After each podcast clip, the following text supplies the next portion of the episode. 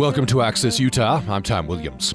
State Department of Corrections Executive Director Rollin Cook says Utah's tough on crime approach has been costly. It's led to mass incarceration, overcrowded prisons, unacceptable recidivism rates. Representative Eric Hutchings, Republican from Kearns, says his criminal justice reform bill, House Bill 348, will result in an epic shift in how the state treats offenders. Salt Lake Tribune reports that under 348, drug offenses would carry a smaller penalty. Probation officers could reward as well as punish. And whenever possible, the mentally ill and drug addicted would be shuttled into treatment rather than jail. Prosecutors worry that reducing charges and sentences would be counterproductive. And all of this comes against the backdrop of a possible prison relocation and a desire to cut costs by reducing the number of inmates. Coming up in the program today, we're going to be talking with a representative from Utah Commission on Criminal Juvenile Justice. Uh, from the Utah Department of Corrections, we'll talk with a person from uh, ACLU Utah and with Representative Angela Romero, Democrat from Salt Lake City. We begin with the bill's sponsor, uh, Representative Eric Hutchings from uh, Kearns. Representative Hutchings, welcome to the program. Thanks for joining us. You bet. It's a pleasure to be with you. Thanks for taking the time to uh, help us dig into this topic pretty uh, pretty thoroughly. I appreciate that very much. Uh, so, at, at, what I'm reading is that uh, you've you've been concerned about this issue for quite some time, but you feel that uh, it's been given greater impetus by this uh, prison relocation and a, and a, need to uh, reduce prison population. I, there's no question. I've been on the budget committee that's over the Department of Corrections now since first entering the legislature 14 years ago. Um, I've been the chair of that committee uh, for the last seven years, and I can tell you that there has never been, ever, a time when people have been willing to take the time and effort to talk really, really deeply about how the system works, all the different parts and pieces of the system, until the governor announced he was going to seriously look at the prison relocation, and uh, and then it was announced that uh, that we're actually doing that, and the and the relocation is happening. That um, everybody now wants to talk about it. It's been absolutely wonderful. It's brought it to the forefront, and one of the big things is when you look at the dollar amounts associated with a prison facility like that it just dwarfs the amount of, of money and resources that we would need to begin to help to mitigate that in a reform package. And so it opened up a whole new world of conversation across the entire spectrum of the judicial system. And it has been very exciting. It's, it's been a very long process. There's been people that have been working on this for well over a decade. I've been personally working on it now for about four years and very specifically working on this effort uh, for about the last year with the Commission on Criminal and Juvenile Justice and the Pew Foundation. Uh, yeah, we should mention that uh, the Pew Foundation, uh, the Commission on uh, uh, that you just cited, provided some support for this. I'm also reading that the you see as a key, the one of the biggest pieces here, what you're trying to solve is recidivism rate and reentry. Oh, yeah, that's exactly. One of the big points that I hope uh, all of the folks with us today take uh, away from this is that last year, uh, or at least in the last year, we had the data for the complete data. So 2013, we tracked who went to prison, and it was just unbelievably revealing that two thirds of the people that we actually put into prison in 2013 had already been released into the community, either on probation or on parole if they had gone through the uh, you know the incarceration process and had um, you know spent some time in, in incarceration and then were released out to the community. But we've gotten to a point where we were no longer afraid, you know, of who they were. But when they went out to the community, they they weren't successful. They they uh, they slipped and fell. They didn't necessarily uh, commit new crimes. It's just that we had no really good structure for helping them get reintegrated, and so the only way we had to help them get resources was put them right back into prison again. Hmm. And so that's going to make a huge difference. But probably the most important thing uh, that's going to change here is how we look at who breaks the law. Because right now, there's, I mean, we do the best we can, and our, our Department of Corrections has done a wonderful job with the resources we've given them. But the problem is, most people who come in are just put into one category. You broke the law, you're a criminal, We've assumed for years, as you mentioned, uh, Director Cook said, that uh, you know get tough on crime just meant that we believed everybody just had a bad attitude, and if we made life miserable enough, they would change their attitude and be, decide to uh, decide to become good people again. what we're going to do that's the biggest change in all of this is we're going to take a really hard look right in the beginning about who's coming to prison and why. Why did you break the law? What caused you to do that?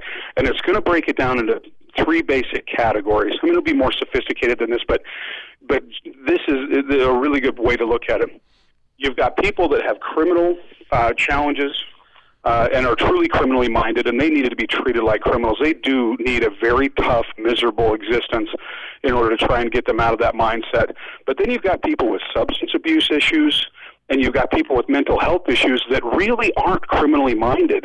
They've just broken the law because they they've just gotten themselves completely off track and to treat them like criminals has made it worse and we've got the data to prove it we do not have a safer community because of the way we're currently handling it. Hmm. And so, what we hope to do is to do early assessments about the risks and the needs of each of these people as they come in. And if, if they're not criminally minded and they really do just have a serious substance abuse problem or a mental illness problem, then we're going to go into treatment and really focus on helping them get past that so that they can get their lives back on track and not put them next to hardened criminals. Because what we found over the years is when you take someone who has a drug problem and you put them in jail with someone who is a criminal and loves being a criminal, what happens is a year later you have someone come out on parole uh, who is actually a, now a, a more sophisticated, criminally minded drug addict. Mm. And we've made it worse, and we know we do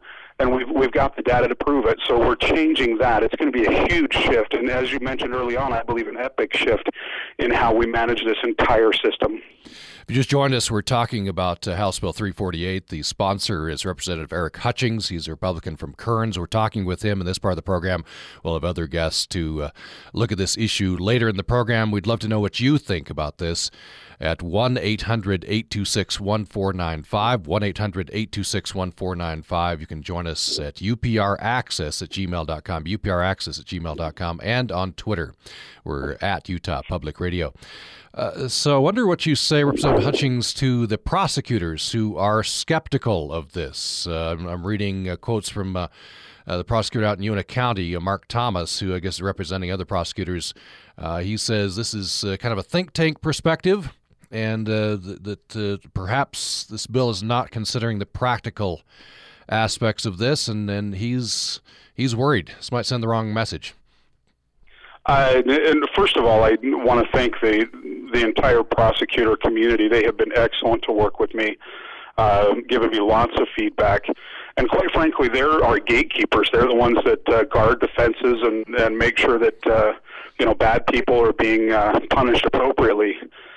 Um, the challenge in this case, and, and the response I would give back to that, is this particular process, more than any other I've ever worked on, ever here at the legislature, has had the most broad based support uh, that you have ever seen. It's involved every single part of the criminal justice system, from the courts to the, the Department of Corrections, adult probation and parole, crime victims advocates, board of pardons, you name it, they've all been at the table. And the concern that we're going to send the wrong message. Um, the problem right now is we've got the data to show that the system that we're currently using does not work. We're keeping people in prison longer and actually getting a worse result. It's costing us more.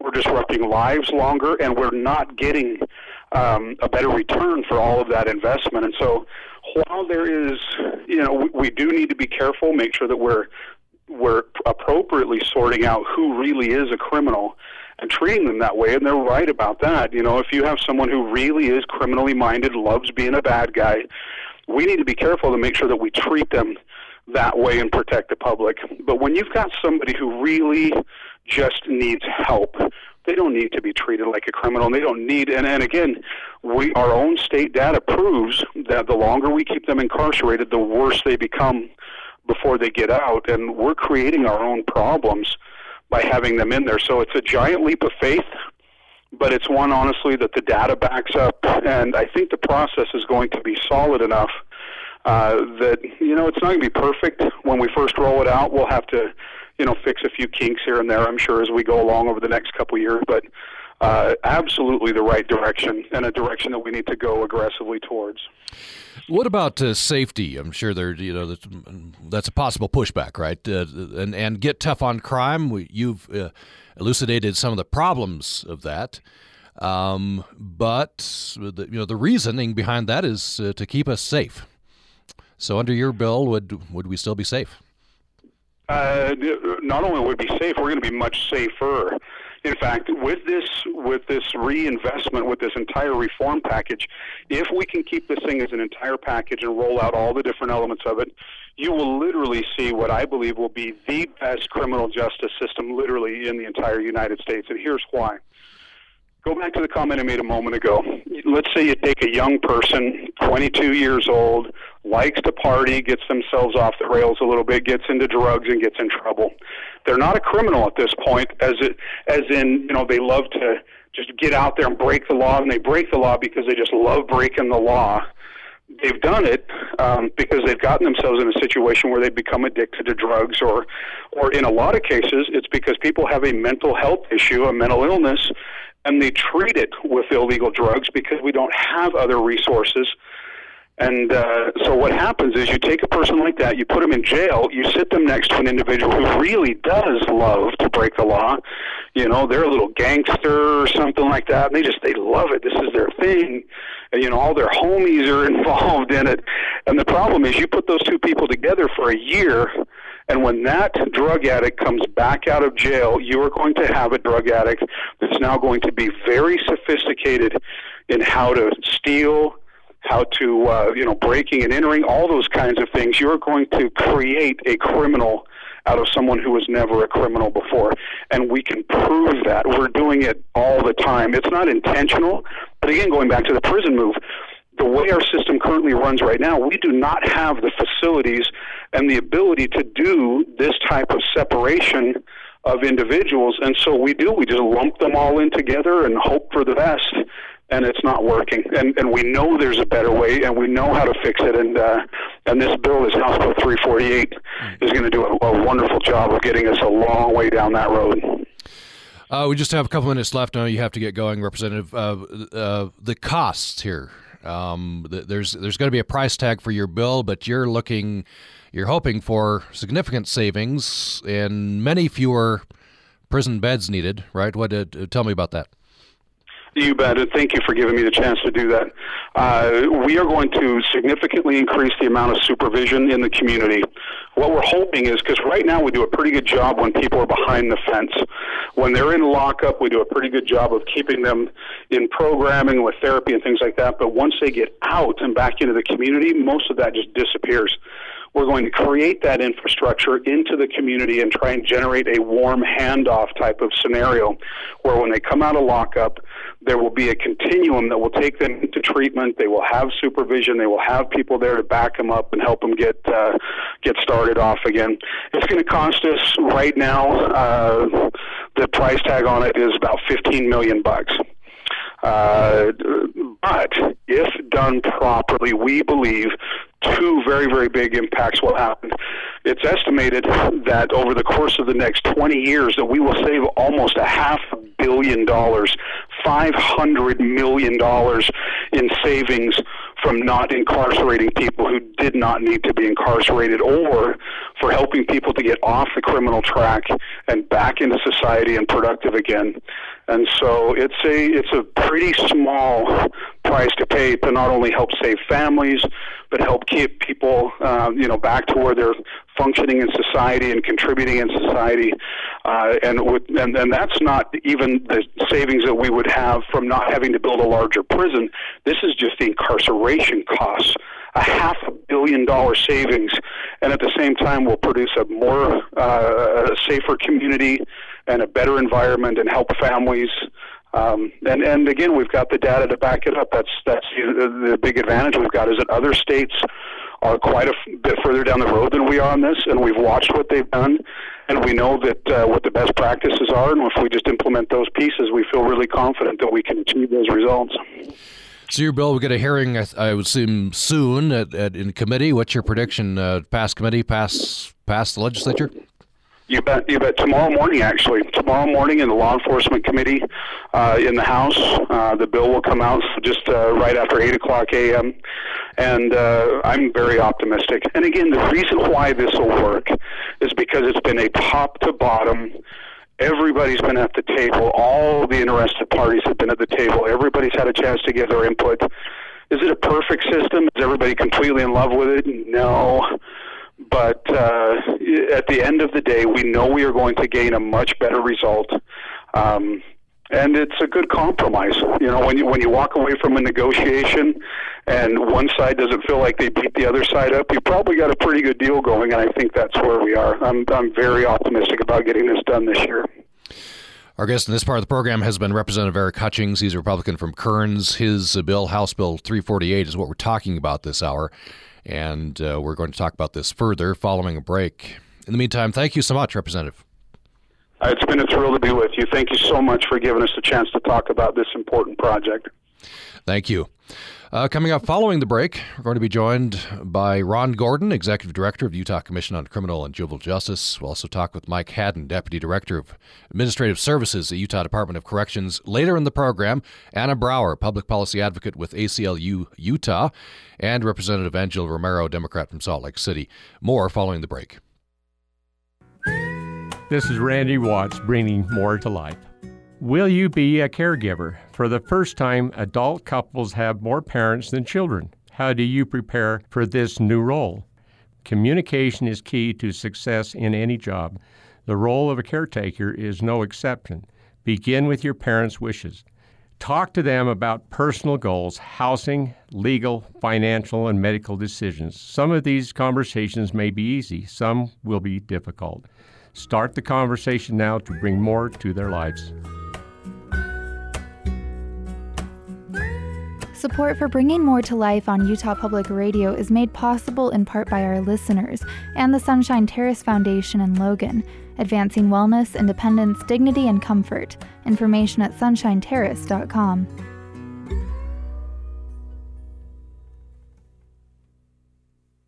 Support for legislative programming on Utah Public Radio is made possible in part by our listeners and AARP Utah, a nonpartisan social change organization with a membership helping people 50 and over improve their lives by providing materials, programs, and advocacy on key issues.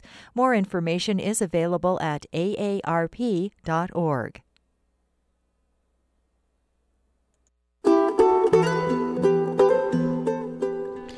Thanks for listening to Access Utah. I'm Tom Williams. We're talking about the criminal justice system in Utah.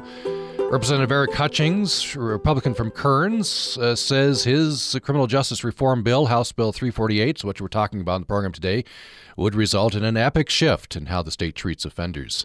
State Department of Corrections Executive Director Rollin Cook says Utah's tough on crime approach has been costly. It's led to mass incarceration, overcrowded prisons, and unacceptable recidivism rates. And we're asking you do you think this is the right solution? Is it needed? What's your uh, opinion of this? Uh, you can call us 1 800 826 1495. Our email is upraccess at gmail.com, and you can join us on Twitter at Utah Public Radio. Coming up in the program, we'll be talking with Anna Brower, public policy advocate with ACLU of Utah, and Representative Angela Romero, Democrat from Salt Lake City. Right now, we're joined by Ron Gordon, Executive Director of the Utah Commission on Criminal and Juvenile Justice. Welcome to the program. Thank you. Thank you for having me. Appreciate you joining us. And Mike Haddon, Deputy Director of Administrative Services with Utah Department of Corrections, joins us as well. Thank you. Thank you. Thank you for having us. Let me start with you, uh, Ron Gordon. The uh, Utah Commission on Criminal and Juvenile Justice has been involved here at issuing recommendations, working with the Pew Center, I, I believe, as well. Um, let me start with the with the impetus behind this. What what are the key problems that you see it that uh, need to be solved? The governor, in his State of the State address in 2014, identified the revolving door of crime as a significant problem. And he asked my commission during that State of the State address to do a comprehensive review of criminal justice policies and identify ways that we can stop that revolving door problem, stop, reduce the levels of recidivism in the state, and in the process increase public safety. So it's really been this high recidivism rate that was the largest impetus. And I'm, I'm reading some 46% within three years. Is, is that an accurate figure? More or less than that? That, that is. That, that's an accurate figure, and that comes from a, a deep data dive that Pew helped us perform over the past year. We analyzed sentencing data. We analyzed data from the Department of Corrections to see how long offenders are staying in prison and, and how often they return to prison. And it was that deep data dive that allowed us to figure out what are the trends in Utah and are we happy with these trends or not. Mike Haddon with the Department of Corrections, are, are assuming you're seeing this as well. Do you, do you see this as a, a key problem here?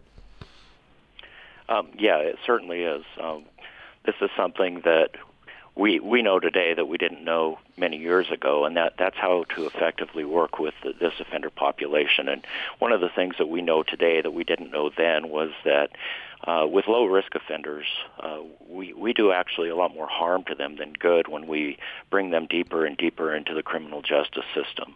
Um, a lot of what the reforms are talking about is, you know, providing the, the correct assessment of these offenders and handling them in a way that will allow them to succeed. You know, 90, 97% of the offenders who come to prison will, will come back out into our neighborhoods and our communities. And when they come out, they've got a lot of barriers in front of them. Um, it's very difficult for them to find employment. Um, there are communities along the Wasatch Front that have programs like the Good Landlord program that will make it difficult, if not impossible, for them to get housing um, and access to, to treatment. All of those things are key in order for these offenders to be able to succeed in the community. And those resources are, are not necessarily available for some of the treatment, and then there are those other barriers in front of them. If we can divert more of these lower level offenders from coming into the prison system or coming deeper into the criminal justice system, research shows we'll have much better outcomes with that. And that's been demonstrated in other states. Let me go to an email here. This is uh, Glenn. Uh, he says, I've looked into this issue from the outside for quite a while. As far as I can tell, we're putting drug addicted people into prison in order to feel good about a certain stance on crime. I believe that many drug addicted people are in need of rehabilitation rather than incarceration. It's obvious that jail time does very little to change drug addiction, whereas there are rehabilitation programs that have been shown to be highly effective. And what would be the cost? Yes, I would argue that a binary system of criminal incarceration for criminals, drug re- rehabilitation for addicts would be more effective and actually cost effective. We have a unique opportunity to build new prison and build this into it, separate systems. I also think that laws need to change. Branding someone with a felony is virtually an endgame. We should reevaluate this and take a look at how this act affects people's lives and narrows their options, thereby making them more prone to returning to prison. That's Glenn, who emailed us to upraccess at gmail.com. You can as well. Love to hear what you think. Thanks for that, uh, Glenn. Uh, so let me start with this Ron Gordon. Um, that that's uh, you know a lot of that I believe is in this bill. Glenn's thoughts uh, are reflected in the bill. They're reflected in the report that we uh, published and is available on our website that essentially says when we incarcerate individuals whose primary problem is a substance use disorder, we make things worse. Now, if they have violent tendencies and if they are harming the community in other ways, then that's different, and that's not the population we're trying to address with this bill. We're talking about those who can be safely supervised in the community and end up in prison sometimes because we have not been taking the right approach and we just get frustrated and we don't know what else to do so we put them in jail we put them in prison and and as we, we do what mike was mentioning we drive them further and further into the criminal justice process and our intent is to intervene early with the appropriate treatment, with the appropriate level of supervision, so they don't have to keep going further and further into this justice system. Mike Haddon, I wonder, uh, I don't know if you have the figures at your fingertips, what, what percentage of the prison population at this point would be, I guess, lower level drug offenders, the, the ones who would be, under this bill, diverted into rehabilitation? Um, and not necessarily the, the lower level um, drug offenders. Um, probably uh, around 80% of the prison population will have an underlying substance abuse problem. Um, they may not come in for a, a drug possession or distribution or manufacturing crime, but they do have an underlying uh, substance abuse problem. Um, we do have uh, the, the the the largest and fastest growing population coming into the prison are individuals that are coming in with a simple possession um, kind of a, a, a situation. And those are the folks that, as, as Ron just mentioned, are, are struggling with a substance abuse disorder or additionally mental health disorders or, or both of them simultaneously. Um, I think the the way that we're looking at these issues today, both in the criminal justice system and by policymakers, is substance abuse is is is a, a medical problem, an addiction problem. Um, the criminal justice intervention for those that are those lower level offenders are not actually helping them as much as uh, treatment in the community would, would be able to provide for them. Now, at the same time, just like Ron said, those offenders that are those higher risks, that are risk to public safety um, because they can't um, behave properly in society, those are the folks that we need to be reserving the prison beds for, and we need to change the way that we address those that are lower level with these kinds of um, substance abuse, mental health disorders um, better in the community. And it's more cost effective. It costs us $28,000 a year to keep a person in prison um, much cheaper to provide them uh, mental health and substance abuse services in the community and receive a better outcome. So, Ron Gordon, that, that figure surprises me. Um, probably doesn't you. Eighty percent at least have a, eighty percent have various, uh, at least an underlying uh, drug problem.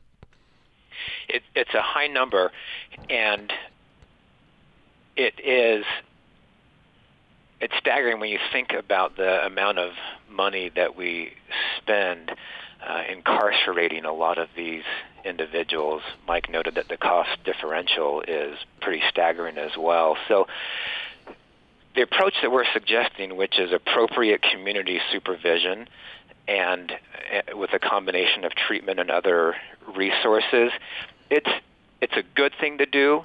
It's the right thing to do. It's the fiscally responsible thing to do. Not only is it less costly, but we get a much better return on the taxpayer dollar. And and this is a population that, by and large, I think there's community support for saying, yeah, let's not lock those individuals up if they don't need to be locked up because they keep coming back to our communities and they keep committing property crimes, they keep stealing things, they keep uh, committing identity theft to further their their drug addiction. And so the community at large, I think, feels better with an approach that will stop that cycle of addiction and crime. Hmm. So, have you seen over time a, a, shift in public opinion on this? Uh, wanting to get away? Because at, at, a certain time, at least from my point of view, there, there was quite a bit of public support for a you know get tough on crime approach, uh, responding to safety issues. I think. Uh, have you we, seen? We've seen attitudes uh, changing over time, and in fact, uh, you mentioned that we've partnered with the Pew Charitable Trust, and, and uh, recently they commissioned a poll, a public opinion poll. Um, it's completely nonpartisan poll of registered Utah voters, and there's overwhelming support. 83% of those polled said, yes, we support treatment over incarceration for the nonviolent offenders who have a substance use disorder. Hmm. I wonder, uh, let me turn back to Mike Haddon. Um, some prosecutors have expressed reservations um, that this uh, might have unintended consequences here, might be sending the wrong message. I wonder what you would uh, say to that. What's what's your attitude? And and under this plan, there would be supervision, right? They wouldn't. Some of these offenders would not be in prison; they'd be under supervision. Yeah, and that, that that's correct. You know, change. Anytime you're you're facing change, especially substantial change, there's always there's always concern, um, and, and we're not surprised uh, by by that concern. Uh, it is it is moving in a different direction in, in terms of how we're working with with these offenders specifically, especially when we're talking about um, drug possession uh, crimes, possibly um, through the legislation uh, moving the the first two potentially, if it's amended, uh, to be Class A misdemeanors, and third one would go up to a felony. Um, four misdemeanors, or fifth one to a felony, as it's currently drafted. Um, it, understandably, change is difficult, but what research is showing us is there is a better way for us to work with these offenders in the community, and we all have to uh, decide that we're willing to make a change here. What we're doing currently is not working. Um, that's fairly clear in the recidivism rates that, that we are talking about. And as Glenn had mentioned in his email, um, once they uh, go beyond that uh, Class A misdemeanor to the felony level, um, it becomes extraordinarily difficult for these individuals to succeed because there are, again, so many barriers in front of them. I, I think if you think in your own mind, if you are in a situation where you now have a felony on your record, um, you've lost your job because you've been in jail or prison for a period of time, primarily jail, um, now you're trying to reestablish yourself. You can't get a job because you've got a felony on your record, and they're always screening for those kinds of things. Uh, maybe you've lost your housing as well, and you want to go get a house and um, through programs again like the Good Landlord program, all of the affordable housing is now off the market. So now you're left not only with the substance abuse problem, but you also have those uh, things that we all take for granted, the ability to earn a wage, the, a, a place to live, shelter, are pulled out from under you, and it's it's no wonder that they're not succeeding when they're struggling with substance abuse disorders. It's a good way to escape. Um, so yeah, it is difficult. It is a bit of a, a shift in the way that we look at um, the criminal justice system in our state, including um, how we handle those um, possession, uh, simple possession offenses at a misdemeanor level to try as hard as we can to not drag them further into the criminal justice system. Um, I know I know prosecutors have a lot of um, respect for the the recommendations in the bill, with the exception of, of, of this one. Um, but we have seen prosecutors over time and and um, throughout the state in different areas that will send people to prison on these simple drug possession um, charges or convictions. And, and it's, like I said before, research is very clear that that is counterproductive um, to helping those individuals succeed, and it doesn't make our communities or neighborhoods any safer. Ron Gordon, I'm wondering about the you call them gatekeepers, the new gatekeepers under House Bill 348 under the recommendations. As I understand it, somebody would have to decide okay, you get diverted into rehabilitation and you get charged and and uh, you know potentially go to prison. And uh, so there's a lot of pressure on those people, right, to get it right. That you don't have dangerous people coming through and going out and committing crimes. Right, and, and Mike mentioned something that's key to this process, and that is making sure that every offender has the screening and the assessment done. These screening and assessment instruments uh, help identify those individuals that are higher risk and those who have higher needs and those who have lower risk and lower needs. And that's one of the ways that we can understand who is safe to be in the community and who is simply not safe to be in the community. It's the combination of the appropriate treatment level with the appropriate supervision level that really helps us find success when we're supervising offenders. If we supervise a low-level offender too much, we make them worse. If we supervise a high-risk offender not enough, we risk public safety. But when, when everybody has this risk and needs assessment done, then we have a lot more confidence that we're making good decisions and that we are keeping the public safe. So that's a key component to everything we do is making sure that we have that upfront assessment for every offender. We turn back to Mike Haddon, uh, or, or, nearing the end of this segment. But Mike Haddon, I wonder uh, there is a, a, mental health piece of this as well, right? The the drug um, part of this gets a lot more publicity, but I imagine there are mentally ill people in prison. Is that the case? Oh yeah, absolutely. Um, you know, unfortunately, um, not only in Utah but across the country, the prison system is uh, become the, the de facto mental health institutions for the state. And you know, part of what's included in this package, especially through the budget, is um, our ability to ramp up services for those that are that, that are mentally ill um, inside as well as outside. Um, it, it would be tragic, and it is tragic if we have somebody suffering from a mental disorder that can be stabilized either through counseling or, or psychotropic medications that aren't receiving that and end up violating the law, coming back to us uh, due to a mental illness. Um, you know, based on information from the Division of Substance Abuse and Mental Health, 88% of the mental health treatment needs in our state are going unmet. Um, sometimes this is a co-occurring disorder, so they're struggling both with substance abuse and mental health problems, and sometimes they um, self-medicate for their mental health problems using illegal substances. So it, it's important that we address that population as well, and that's a focus of our department, and I think for these these reforms in general. Ron Gordon, uh, under this plan of recommendations, um, people would receive re- rehabilitation, and go go on that track. So you're going to need more, more people to work with that. Does that mean ramping up more money, more drug courts, more mental health courts? It does involve an, an investment in infrastructure as far as the treatment infrastructure is concerned, and that's something that uh, Representative Hutchings mentioned in the earlier segment. That's why we need an upfront investment. We will avoid building not just hundreds but thousands of additional prison beds through this, and so we will avoid hundreds of millions of dollars. But to get there, we need that initial investment. And he mentioned that the the fiscal note, the cost of the bill, is about fifteen million dollars, and that is to make sure that we have the appropriate levels of treatment, the full continuum of treatment. Not everybody needs the exact same level of treatment, and it's not unusual for an offender to need differing levels of treatment throughout the entire uh, treatment episode.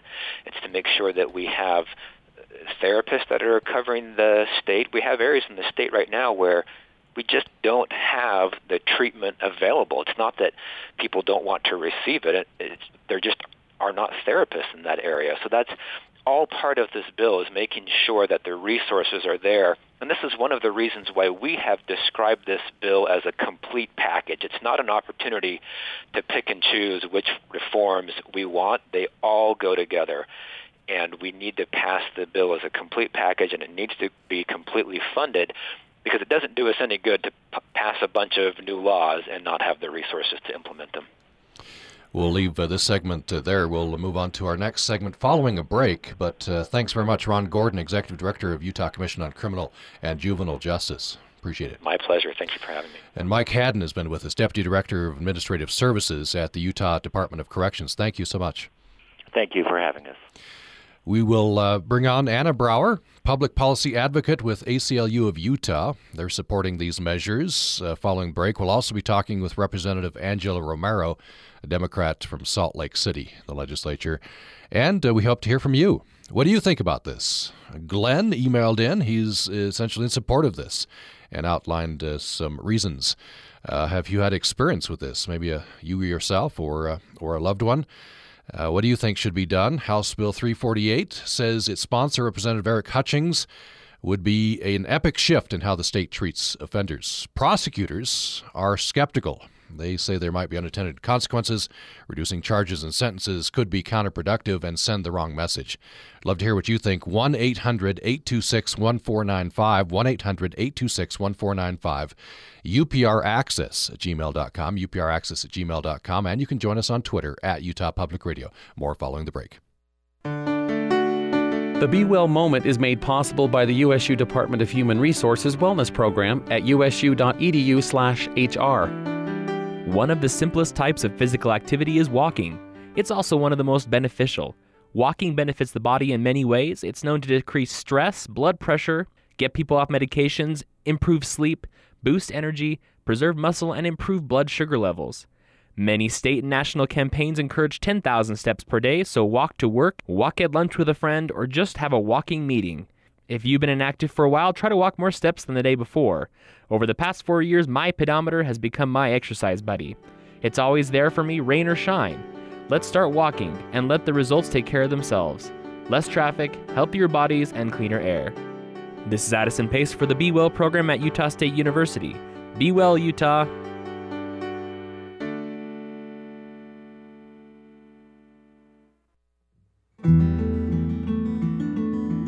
As a way to recognize the efforts made by its water scientists and engineers, Utah State University is celebrating 2015 as the Year of Water. Tune in throughout the year as UPR's Jennifer Pemberton and a team of reporters follow scientists into the lakes, streams, and snowfields that are the source of our drinking water, our agricultural industry, our stunning scenery, and our world class recreation. Join us at 9 a.m. on the last Friday of each month for The Source, an hour long conversation with the people whose knowledge is used to manage Utah's most precious resource.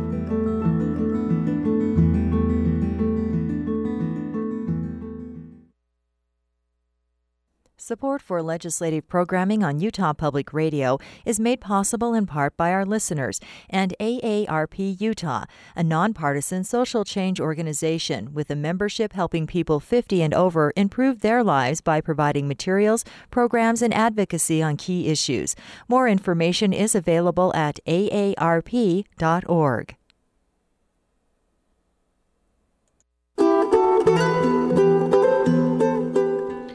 Thanks for listening to Access Utah. I'm Tom Williams. We're talking about Utah's criminal justice system.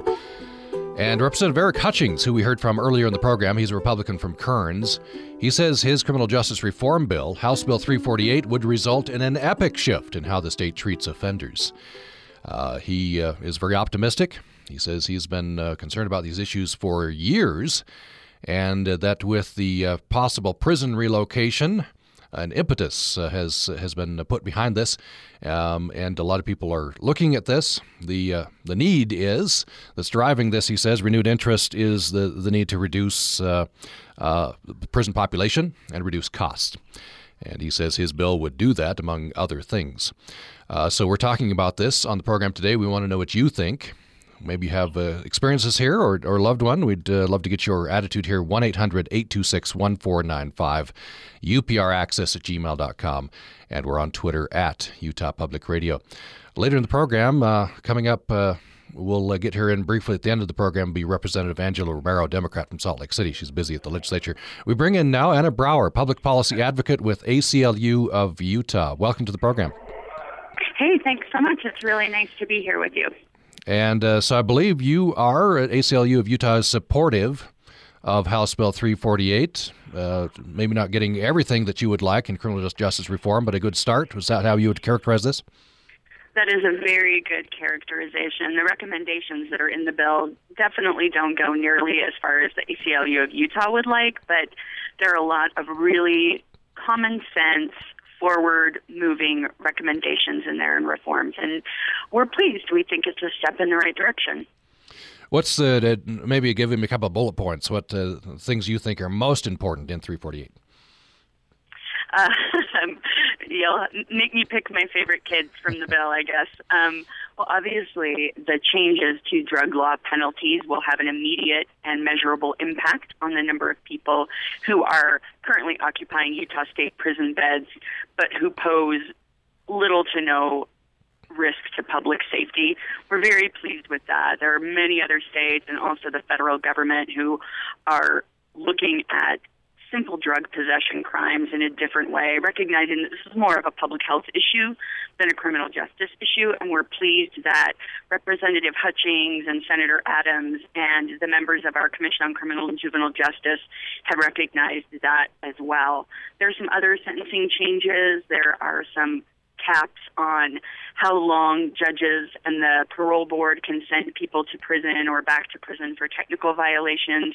These are all good changes that um, won't really compromise the rehabilitative effect of these actions, but will definitely reduce the time that people spend in prison unnecessarily, and therefore um, save us all tax dollars that might be otherwise spent unnecessarily. So there is a lot of good stuff in there. We appreciate that CCJJ, working with Pew, has gone through a very deliberative process and adopted some really good reforms, and these are these are tried and tested, very middle of the road reforms that should do a lot of good for Utah. Uh, we're going to quote to you. This is from the Salt Lake Tribune. You, Uintah County Attorney uh, Mark Thomas, who's sort of representing prosecutors on this, uh, he says we're concerned that this might send the wrong message. Talking about 348. Uh, one specific thing, he doesn't understand why it would take up to four counts of drug possession before the charge is increased to a felony. So this this idea of sending the wrong message, um, what, what would you say? I think the only message that that that the reform sends is that policymakers and lawmakers in Utah care about people and their health and their families and their future opportunity. If you've ever had somebody um, close to you, or even not that close to you, can observe this easily from afar who has been um, struggling with substance abuse problems or addiction. Um, you have to you have to go through a lot before you can resolve your illness and you can talk to treatment providers who will attest to the fact that even people who want to do the right thing, who want to get better, who want to stop hurting their families and turning their they want to start turning their lives around, they will fail in treatment. They will often have to give it a lot of uh, a lot of tries before they get all the way to living clean and sober and being a contributing member of their communities again. So this reform really recognizes the realities of substance abuse. I also want to point out that um, a felony conviction has enormous, enormous consequences for people in their lives for years and years and years after the original mistake. So, putting off charging somebody and convicting somebody with a felony for essentially having a substance abuse problem should should always be the state's priority. Being a felon means not being able to rent a home in cities along the Wasatch Front. It means struggling to find a job just about anywhere in our country. Um, it prevents thousands of people from getting public aid and student loans from college. I mean, I think I know it will be difficult and quite a culture shift for prosecutors to um, to implement these changes, but up until this point, everyday members of Utah's communities have been bearing the brunt of a very inefficient way of dealing with substance abuse problems. And I think the message that the reforms send is okay, we've looked at the research. We understand how substance abuse works. Um, we understand that the way we're dealing with it now is not working. And we're willing to try something different that doesn't create so many burdens for members of our community who mess up once, twice, three, maybe four times, but who really need sustained treatment and assistance. We're talking with Anna Brower with uh, ACLU of Utah, talking about House Bill 348. The bill's sponsor, Eric Hutchings, says this would be an epic shift in how the state uh, treats offenders. Uh, that uh, bill is uh, going to get a hearing at committee, says uh, Representative Hutchings, tomorrow. So I want to move off of 348 and to some reforms that uh, perhaps would come down the pike later. And I want to talk about um, um, racial disparities. Um, and, and uh, I'm sure you're familiar with uh, John Legend's uh, now famous speech at the at the Oscars. He, he talked about how there are more black men under correctional control today than there were in, in, in slavery. It's gotten a lot of play. I wonder in Utah, are there racial disparities?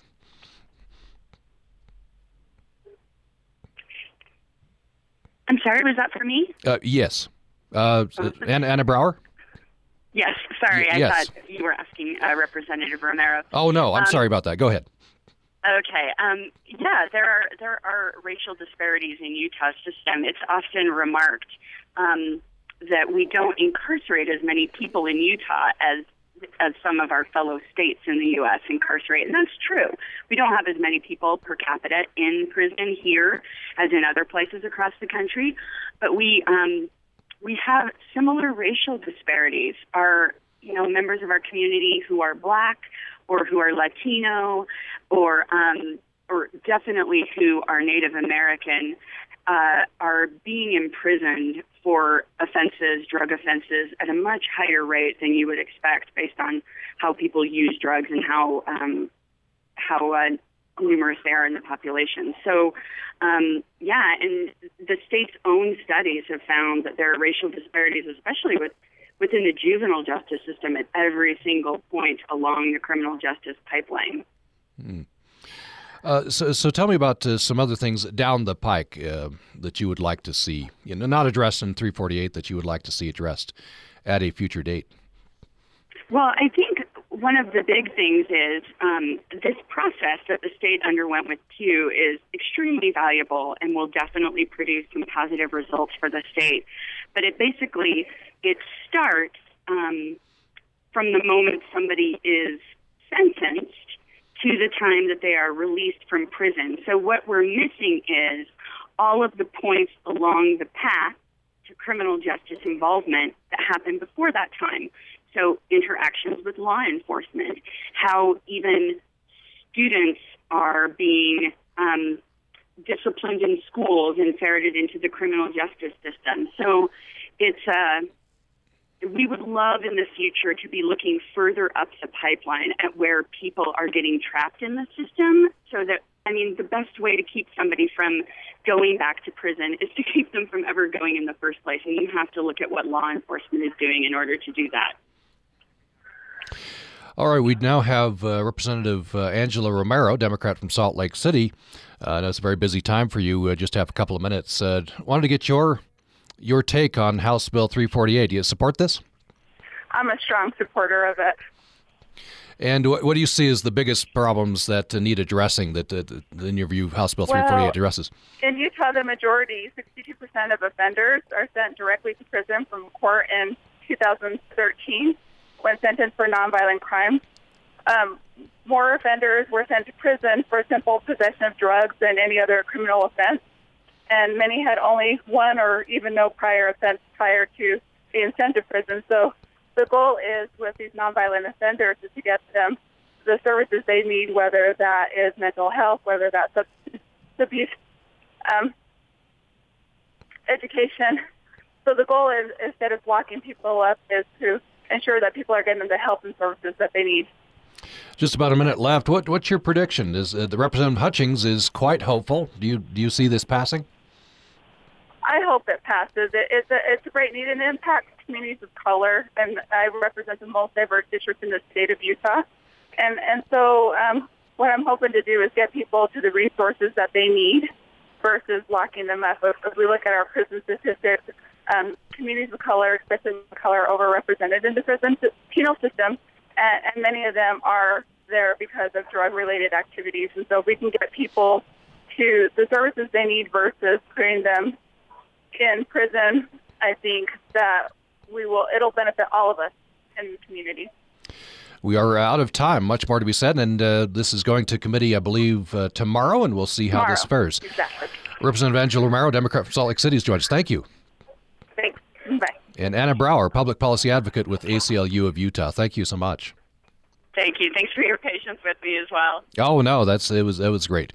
Uh, so we also had uh, previously uh, Ron Gordon with the uh, Utah Commission on Criminal and Juvenile Justice, Mike Haddon with Administrative Services at Utah Department of Corrections, and we talked with the bill's sponsor, Representative Eric Hutchings, Rep- uh, Republican of Kearns. This conversation can continue. We'd love to know what you think. You can email us at upraccess at gmail.com. Join us on Twitter at Utah Public Radio and join us on our website, upr.org, where you can uh, hear this entire program again if you would like. And for uh, my producers, Katie Swain and Bennett Purser, I'm Tom Williams. Thanks so much for listening today. On the next Humankind, we consider the effect on youth of media violence and a culture that preaches rampant consumerism in our conversation with child development expert Nancy Carlsson-Paige. Also, a look at the challenges for tens of millions of Americans with a family member who is alcoholic. I'm David Freudberg. Join us for Humankind. Join us Thursday night at 8:30 for the first half of Humankind on Utah Public Radio and programming on Utah Public Radio is made possible in part by our members and Crumb Brothers Artisan Bread at 300 South and 300 West in Logan, open Monday through Saturday until 3. Featuring lunch panini, salads, sandwiches, and soups. Full menu at crumbbrothers.com. This is Utah Public Radio, KUSR HD1 Logan, KUSK HD1 Vernal, KUSL HD1 Richfield, KUST HD1 Moab, KCEU Price, and KUSU FM HD1 Logan. A service of the College of Humanities and Social Sciences at Utah State University. This is Utah Public Radio. Thank you for listening to Access Utah today. Stay tuned for Zesty Garden coming next. Time now 10 o'clock.